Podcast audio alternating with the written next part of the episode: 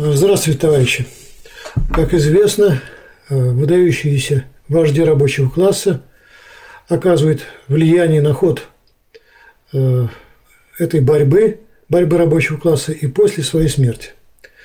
В этом можно убедиться, посмотрев, как реагируют э, буржуазные средства массовой информации на э, столетие со дня смерти Владимира Ильича Ленина – и э, реагируют здесь не какое-нибудь второстепенное массовой информации, а, пожалуй, главная э, правительственная газета э, нынешней России, российская газета, которая посвятила вот этой дате, столетию со дня смерти Владимира Ильича, специальную статью, которая начинается на первой полосе.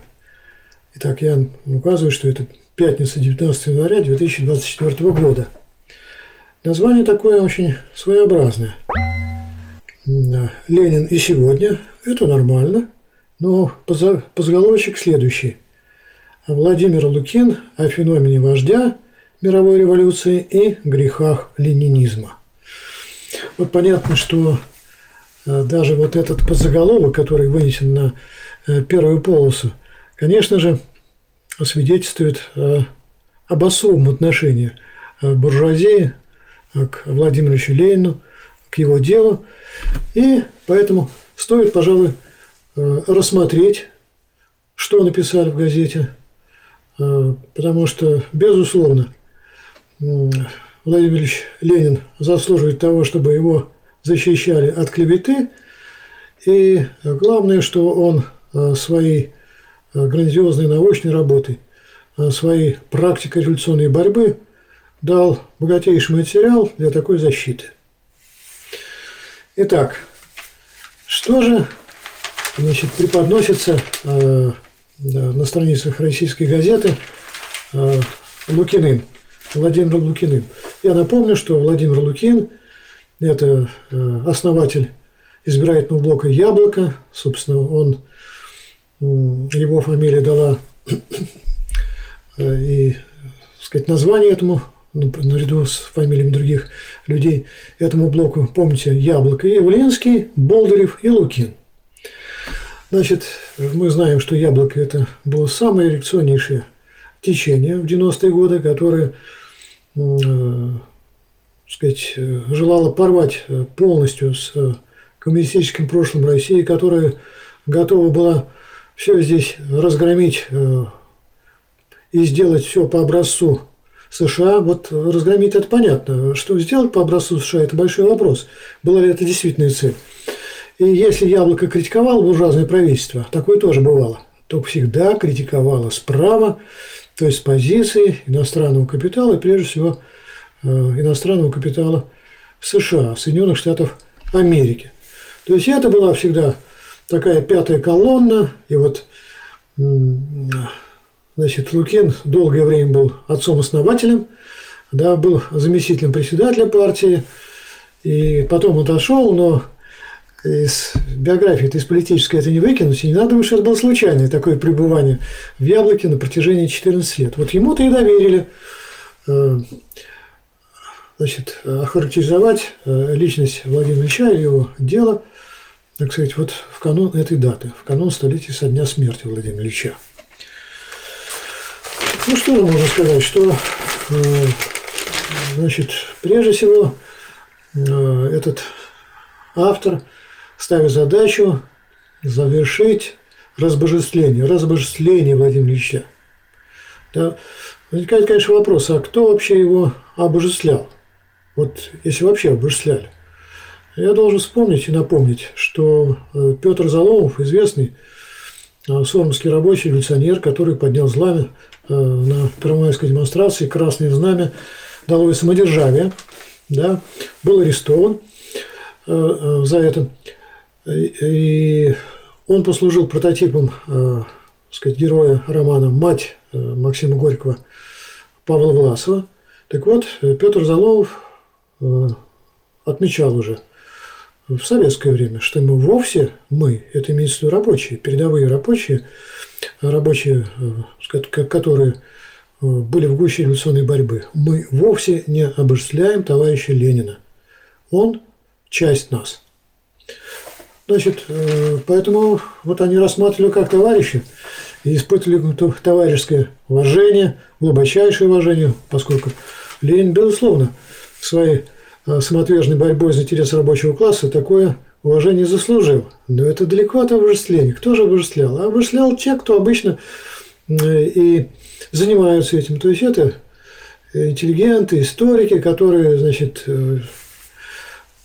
очень часто поворачивает от ленинизма, и этот э, поворот э, прикрывают внешним почитанием, значит, всякими ритуальными действиями, возложением цветочков к памяти и так далее, и так далее. Вот они, по сути, и есть обожествители, да, которые поют осану, хвалу, а Ленин с такими столкнулся э, и сам лично и знал, Э, что э, нужно делать. Он говорил, что, значит, повторял слова Маркса, что мы хотим, чтобы нас побольше читали, а не почитали.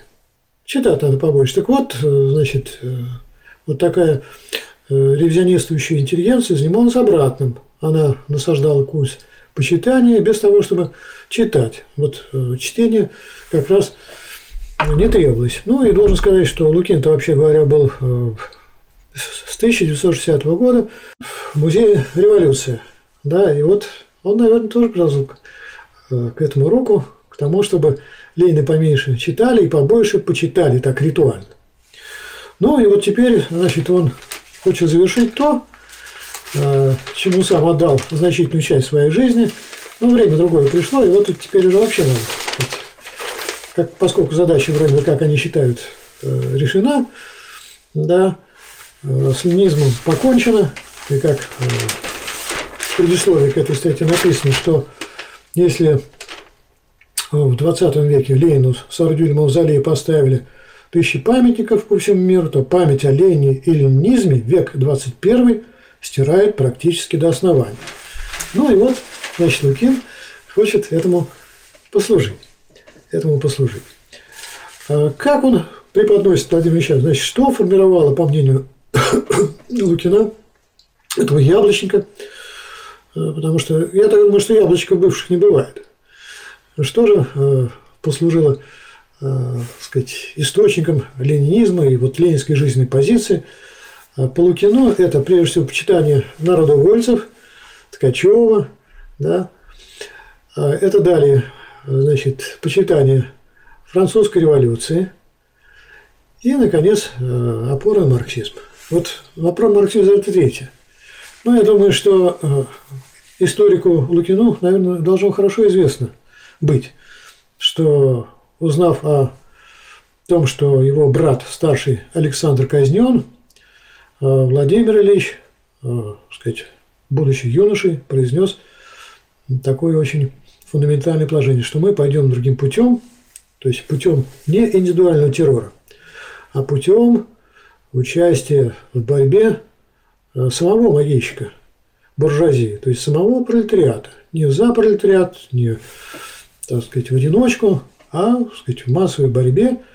И об этом очень хорошо написано э, Владимиром Ильичем, когда он рассматривал три этапа в освободительном движении России. Так вот, буря – это само движение масс. Так вот, Владимир Ильич Ленин э, сказать, намеревался уже с юношеских лет – участвовать в самом движении масс. Поэтому так сказать, почитание Ткачева, народовольца, даже не Ульянова, там, скажем, Александра и так далее, это какое-то, сказать, нечто приписанное Лукиным, так от фонаря, ну, просто уж так до кучи, что называется. Потому что ничего общего это не имеет с тем, что на самом деле э, считал Ленин и чем он руководствовался.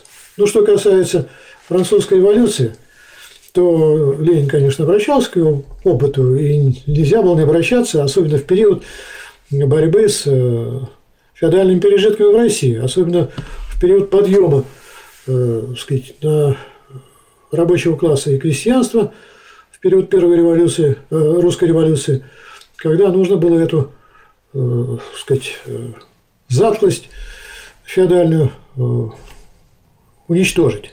И, конечно, И он тогда ставил образец, ставил в пример вот эту революционную энергию, э, сказать, низов э, Великой Французской революции.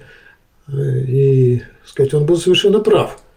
Но приписывать Ленину, что, значит, он так получается, что он э, буржуазную революцию ставил выше э, социалистической, но это просто опять откуда взял Лукин? Ну так, чтобы уж Возможно, это человек свое что-то проецирует, да, приписывает, такое бывает уже. Свои представления приписывает э, тому, о ком он э, берется писать.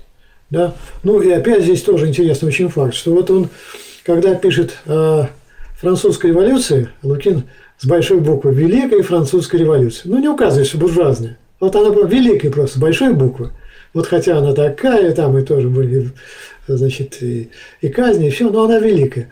А что пишет об Октябрьской революции? Великой Октябрьской социалистической революции. Ну, конечно, для Лукина это не, не великая. Он же так много поработал в Музее истории революции, что вот он, видимо, так наславил, так, сказать, у него сладко было во рту, так пересласил, что теперь вот хочет от этого избавиться, и поэтому, конечно же, пишет об Октябрьском перевороте 17 года.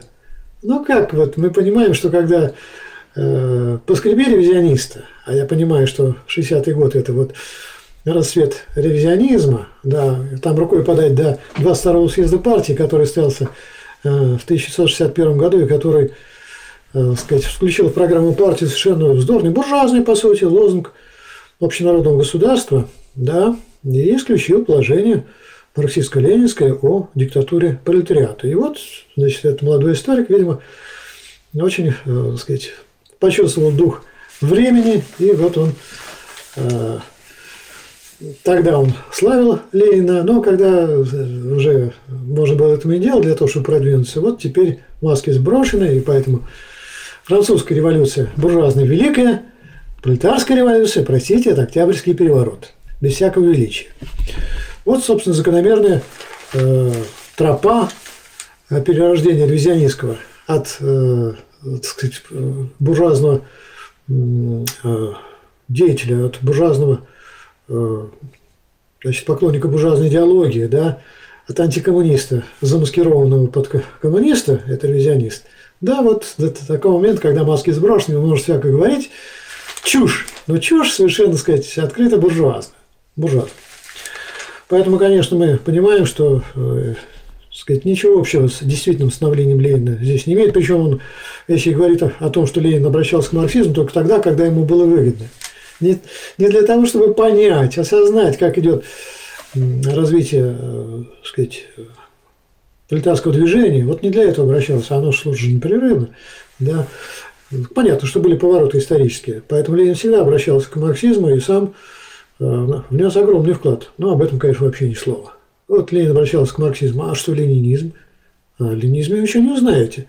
А что значит Ленин не внес огромный вклад э, в рассмотрение развития капитализма в России. Но кто такую работу проделал? Я в классическом варианте. Именно Владимир Ильич. Ну, хоть это если буржуазный демократ. Так, по крайней мере, все позиционировали яблочники. Ну, хоть это признай. Но если ты хочешь узнать, как становился капитализм в России, ну, надо тогда посчитать развитие капитализма в России.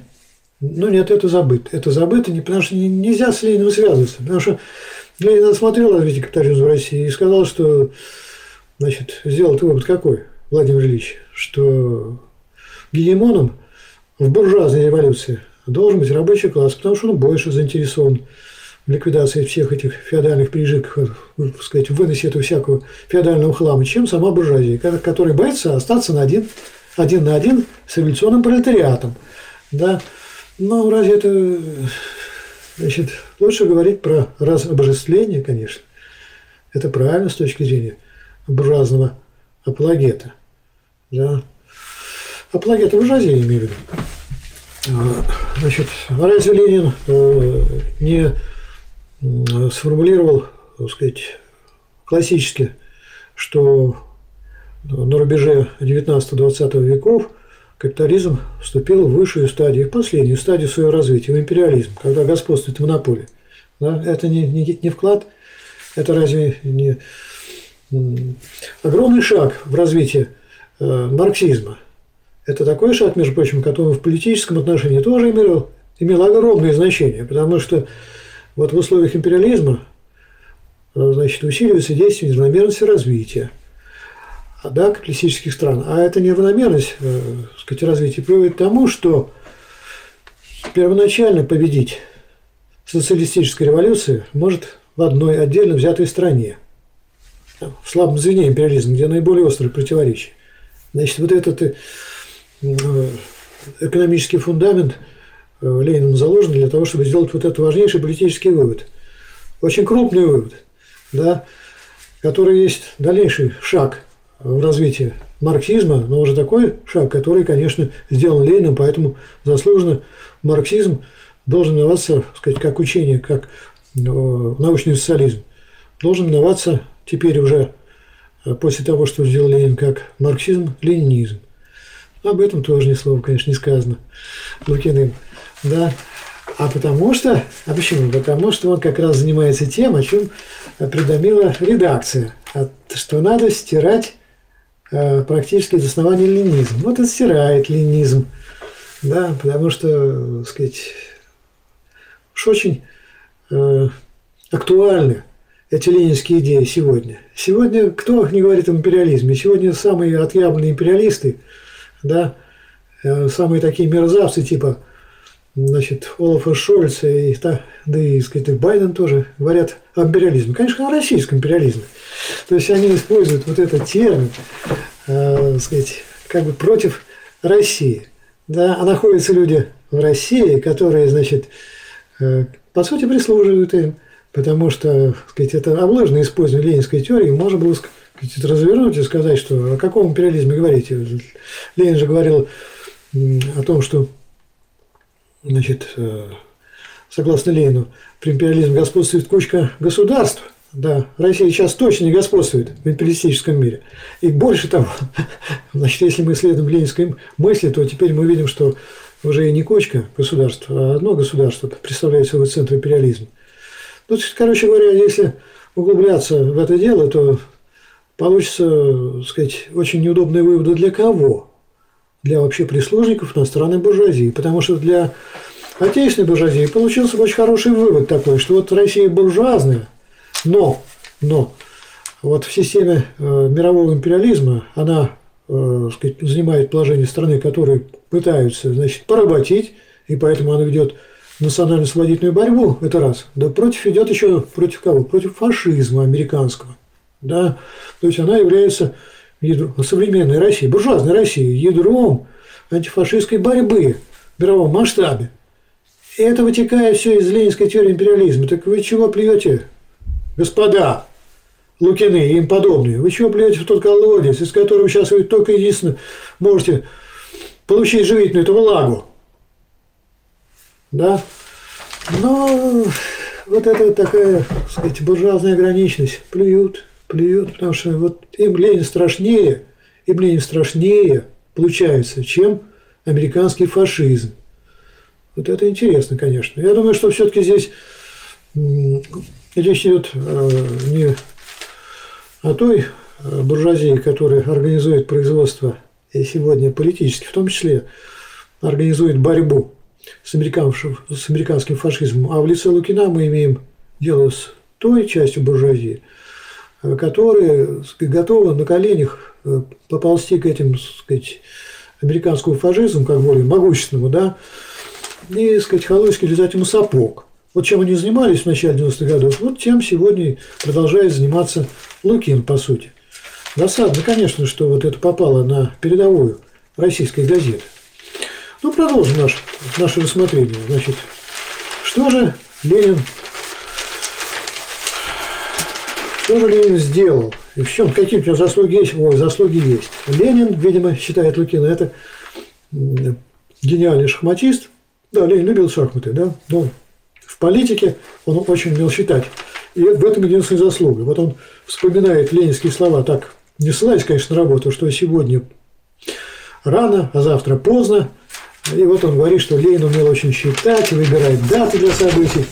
Это достоинство, конечно, Владимира Ильича. Конечно, это искусство политика. Он в высшей степени овладел этим искусством. Как, правда, политики какой? Пролетарской политики. Ну, об этом, конечно, мы не услышим ни слова в статье Яблоченко, который берет свое начало, так сказать, из музея истории революции. Какой революции? Вообще-то пролетарская революция. Вот.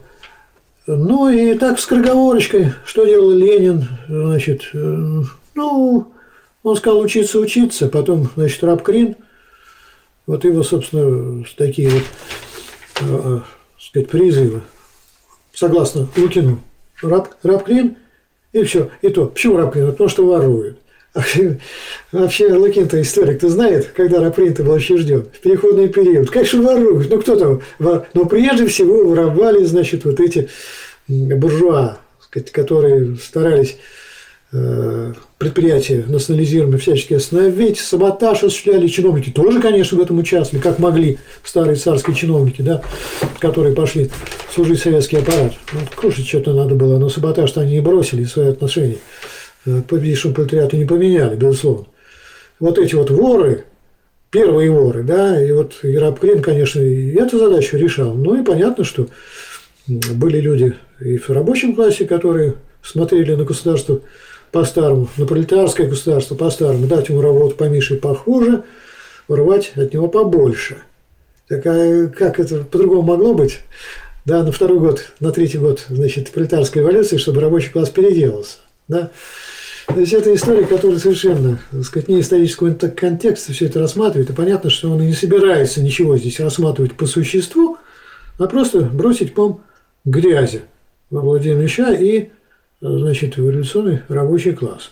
Потому что вместо того, чтобы отметить, что огромный революционный подъем рабочего класса, ну и, конечно, и пена была, и с этой пеной надо было бороться, нет, он только пену рассматривает. Ну, сказать, свинья всегда всякую вот такую вот смотрит на такие вещи, интересуется. Вот. Понятно.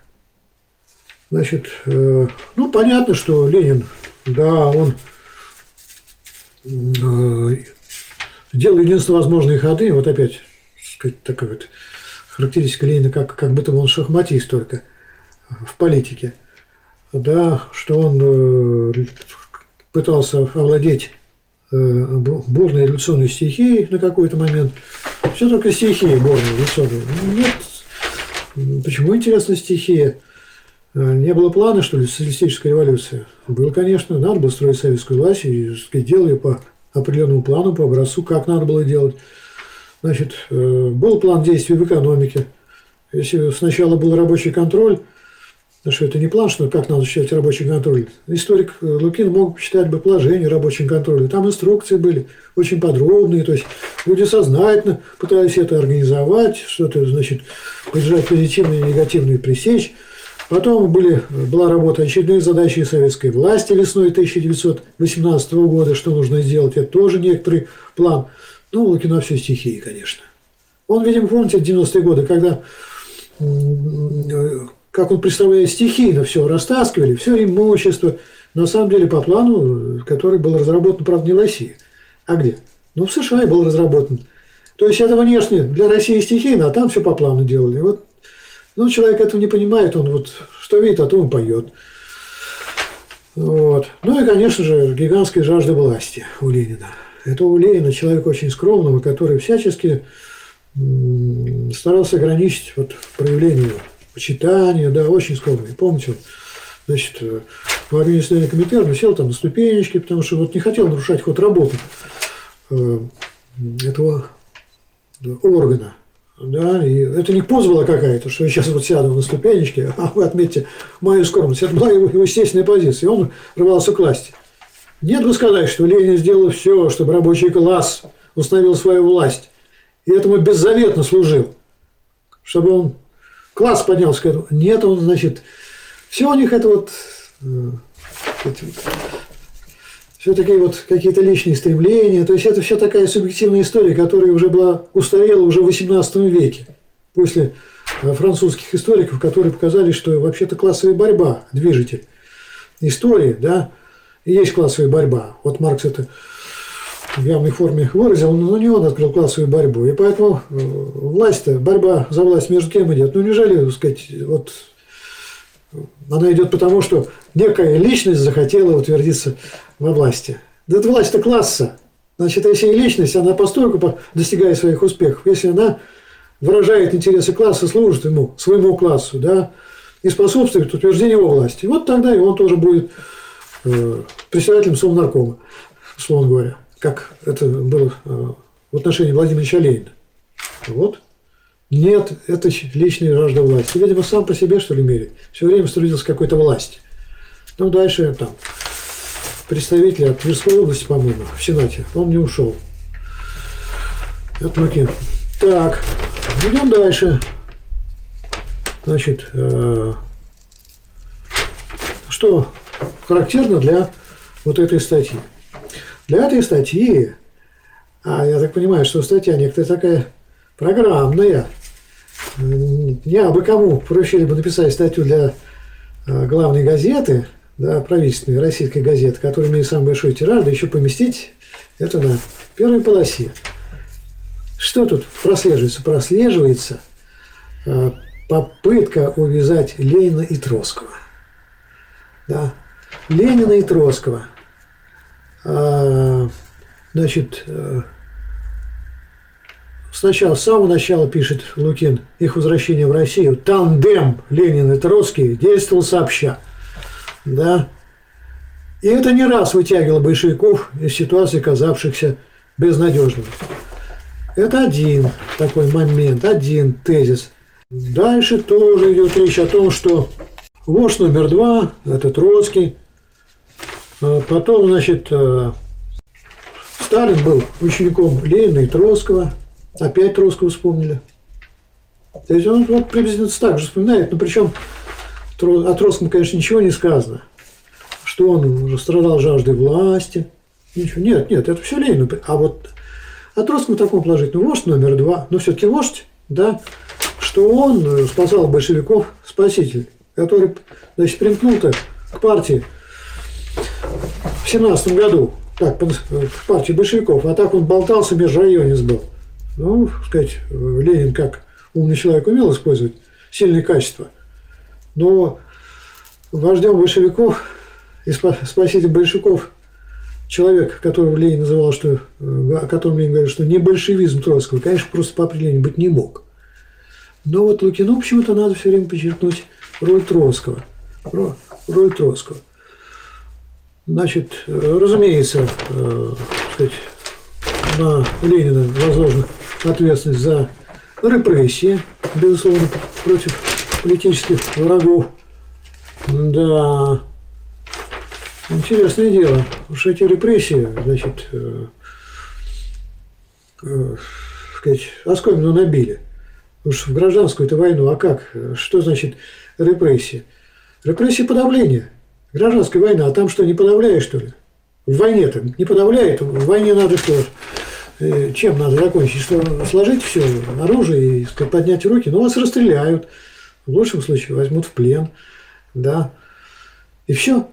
Так как же можно было обойтись э, без вот этих репрессий в гражданскую войну? А что страна, с которой воевали большевики, она без репрессий обходилась. Да? Они что, значит, сказать, открывали объятия, обнимемся, братья, и давайте, пусть воцарит мир на российской земле. Или они шли, значит, э, войной на э, Советскую Республику, молодую Советскую Республику, да, или за, за их плечами, значит, и не только за плечами, у них рядах с ними шли интервенты из 14 стран – в том числе из э, таких империалистических стран, как США, Великобритания, Франция. Да? И, значит, эти, значит, страны, что они сняли репрессии, в Архангельске американцы не сделали концлагерь, не отстреляли коммунистов. Историк Лукину можно было смотреть фотографию известную, расстрел коммунистов. Да? Стоит на борту коммуниста, его, значит, интервенты расстреливают. Это одна фотография. Таких-то расстрелов было. Сотни тысяч. И вот это все не репрессии. Как интересно трактует значит, гражданскую войну и вообще классовую борьбу э, бывший коммунист, я так понимаю, 91 -го года, историк, партийный, конечно, историк-то, Лукин. Ну, так трактует, как выгодно э, классу, который он представляет. Я даже сказал, что это не класс российской буржуазии. И это что, это не особенно сейчас выгодно. С Лениным драться, с человеком, который его, значит, поносить, человеком, который возглавил борьбу э, с э, интервенцией в составе 14 государств интервента, так сказать, пришли в Россию. Это, и как мы знаем, что почти без исключения все эти страны, наверное, без исключения, являются сегодня тоже э, сказать, недружественными, так мягко говоря, странами. А что значит недружественными? Которые поставляют оружие современное, да, значит, инструкторов, да, так называемых добровольцев, чтобы сказать, воевать с Россией, чтобы сказать, ее поработить. Вот нехорошо вот так вот это представлять сегодня. Ни к месту, ни ко времени. Сказать, это вот с репрессиями все понятно. Это опять такое страшило еще чудовище, которое, собственно, прикрывает те страшные репрессии, которые всегда применяла буржуазия по отношению к побежденному пролетариату. Да? Помните, когда мы значит, ходили и зонтиками выкалывали глаза райным коммунарам после разгрома Парижской коммуны. Это не репрессии, ни в коем случае. Это просто прогулка по Парижу. И все. Ну, поэтому даже на этом останавливаться уже не стоит. Дальше. Э, ну, мы уже видим, что о Сталине лучше ничего не говорить. Здесь ему хватило.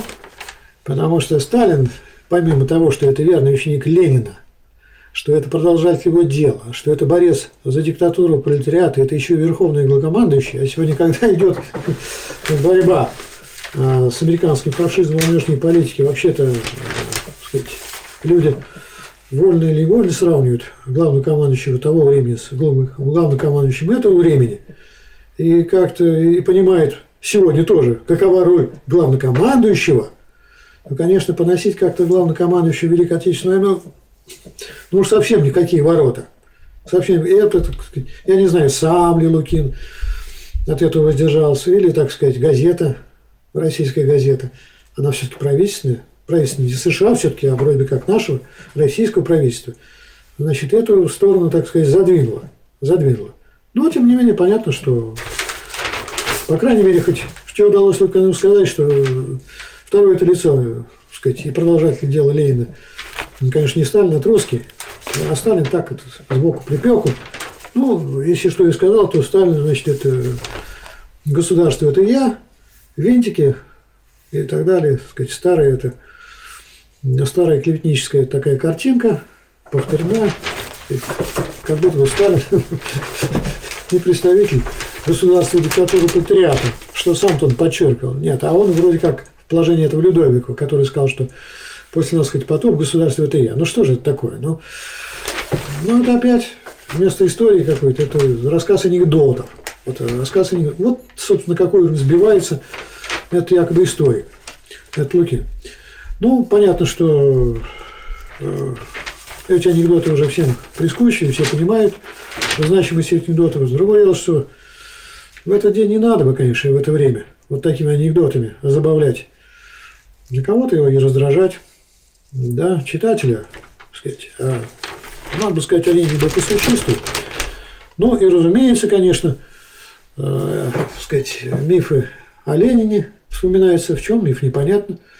В том, что историческая роль Ленина величайшая, это сказать, общепризнанная. И попробуйте опровергнуть этот факт, что было создано советское государство, которое разгромило фашизм, что это факт исторический. Но все время же говорит, что Ленин основоположник этого государства. Имею в виду, что он руководитель. Конечно, класс все это создавал закладывал основу, но Ленин значит, этому придал сознательное движение. Да, и, сказать, вот во вторую программу партии специально было с рукой Ленина вписано, что основной избирательный, так сказать, является коллектив, да, основной ячейкой государства, избирательным корпусом коллектив заводской, а не территория. Но нет, этого, конечно, мы здесь не увидим. Это, значит, какие-то мифы. Конечно, вспомнили оттепель. Так оттепель мягко вспоминает хорошо. Лукин, ну как же. Он в это время развернулся. Так, понятно. А суть мифа – Ленин хороший, Сталин плохой. Вернемся назад к Ленину. Да, а миф, так это миф-то не ленинизме. И не ленинцем придуман, и не коммунистам придуман миф. Это миф. Кем придуман? Контрреволюционером Хрущевым и кликой хрущевской, которая рядилась в ленинцев, да, чтобы осудить что? Практику социалистического строительства. Значит, они осудили Сталина, как который организовал практику социалистического строительства, тем самым что они сделали? Они тем самым прикрыли свою контрреволюционную работу. Ну, раз, так сказать, построение социализма план, снижение цен связано со Сталином, значит, надо все делать наоборот. Потому что наш запоросил со сталинизмом. А то, что Сталин – это преемник Ленина, ну, это потом выяснилось. Это выяснилось уже в 80-х, в конце 80-х, когда дело дошло до конца, период завершался, этот контрреволюции полным утверждением капитализма, и тогда можно было уже все маски сбросить, и все, значит, ревизионисты стали просто антикоммунистами. Ну, в том числе Лукин. Что не самый главный был тогда, не самый яркий, но один из ярких. Все-таки Яблоко был тогда достаточно известен. Достаточно известен. Ну и вспомнил, что конец 80-х, тоже еще один период мифа, что назад клеим короткий период. Все это у него был миф. Все это были мифы. Но только это мифы были, конечно. Я соглашусь, что отрыв противопоставления Сталину Ленину – это миф, но только это контрреволюционный миф. И никак не связан с деятельностью коммунистов, уж тем более как-то Ленину поставить это в упрек. Что он такие контрреволюционные мифы сочинял. Ну, совершенно безумие. Значит, ну, а пик ленинской мифологии – это все равно вроде как ответственность возлагается на Ленина, а не на тех, кто этот миф творил. Вот тех историков, которые такие вещи прописывали, подписывались под этим, да. Ну, Нанкин, наверное, как молодой исследователь, тоже тогда такие же вещи писал. Вот. Ну, а уж когда надо подвести итог, вот для статьи, какая же роль Ленина? Ну, тогда кому надо дать слово? Ну, конечно, Черчиллю. Ведь Черчилль – самый большой друг России, советской России. Ну, ну, если вы хотите поискать самых больших друзей, ну, Черчилль. Да, мы знаем, что Черчилль, значит, силы обстоятельств и более судеб значит, в период Второй мировой войны должен написать там уважаемый, глубоко уважаемый генералиссимус Сталин писал, да, писал. Потому что, ну, если бы не Советский Союз, ну, тогда бы сидеть бы в концлагере. Может, там хорошо было ему, какая-нибудь особая палата. Ну, или убежал он тогда в США.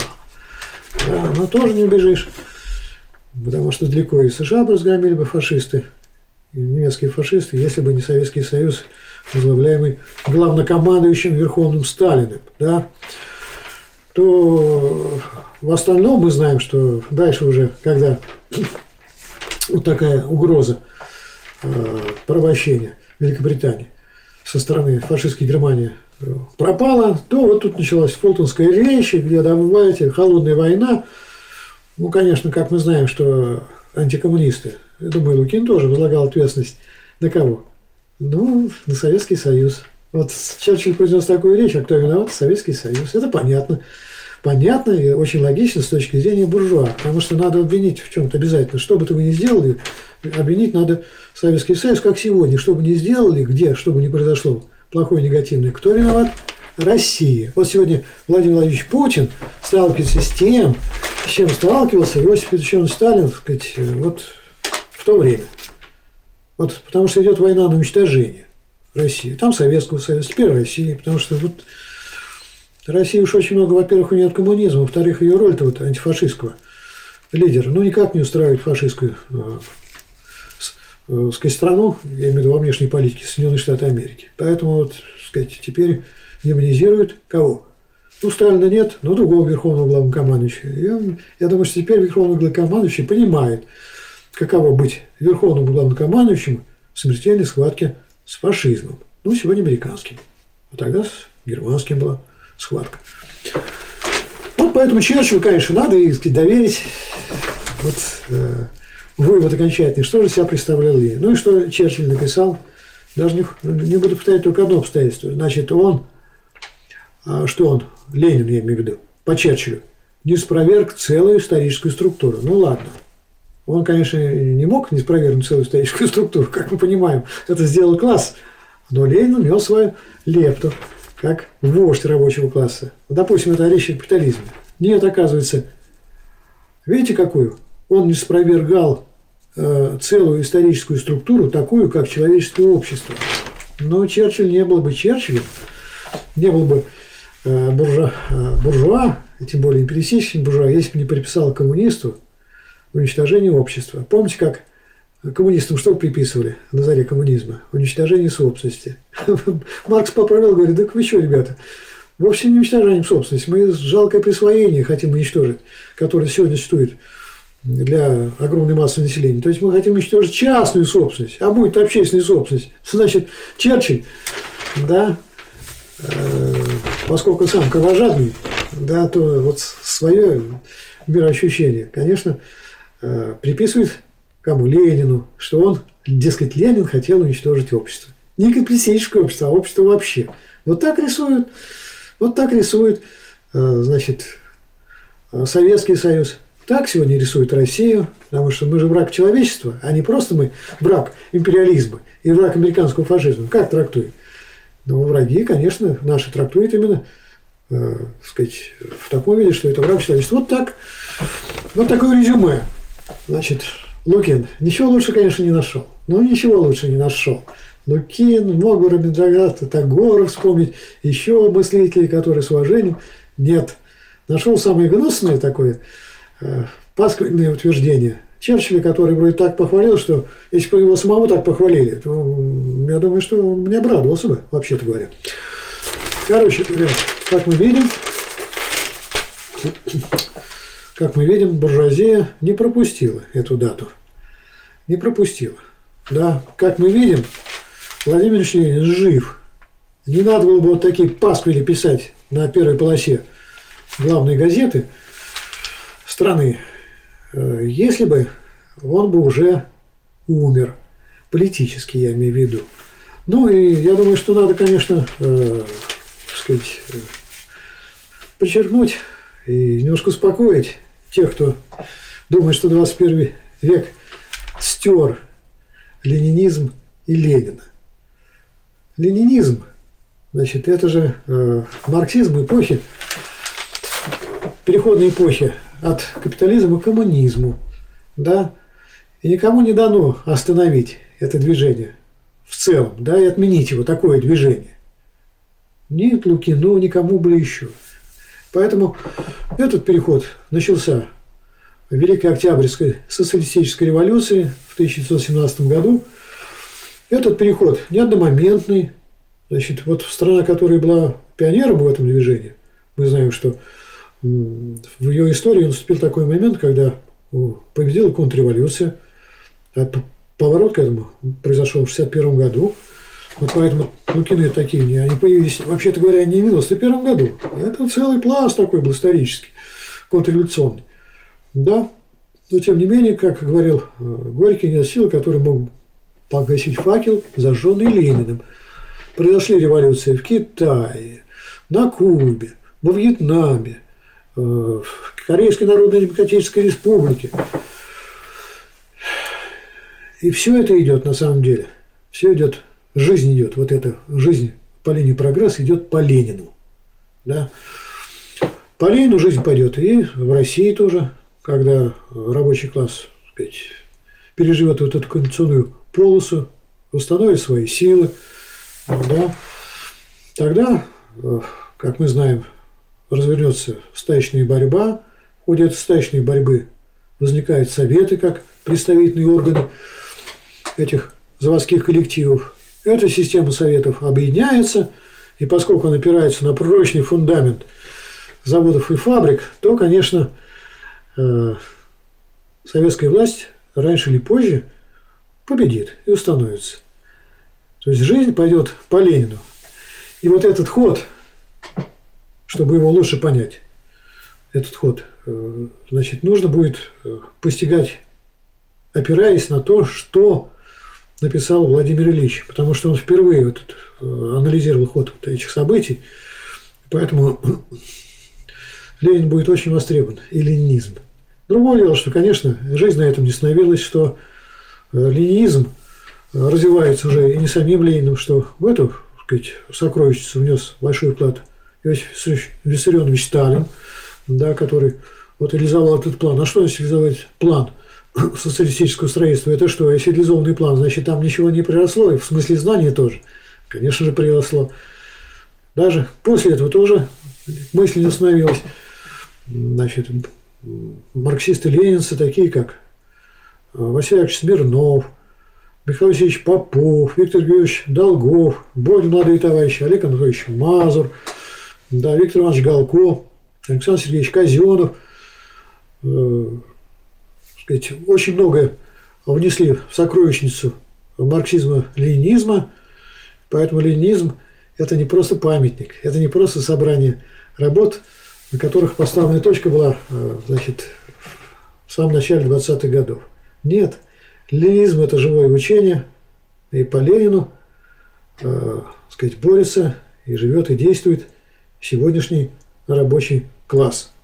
Поэтому, вспоминая о том, что сто лет назад не стало Владимира Ильича Ленина, мы э, можем твердо сказать, что ленинское э, теоретическое наследие чрезвычайно востребовано, что опыт практической деятельности Ленина тоже э, и сейчас уже востребован, а будет еще востребован в большей степени, когда рабочий класс приступит к строительству советской власти, и поэтому никому не дано стереть ленинизм и Ленина.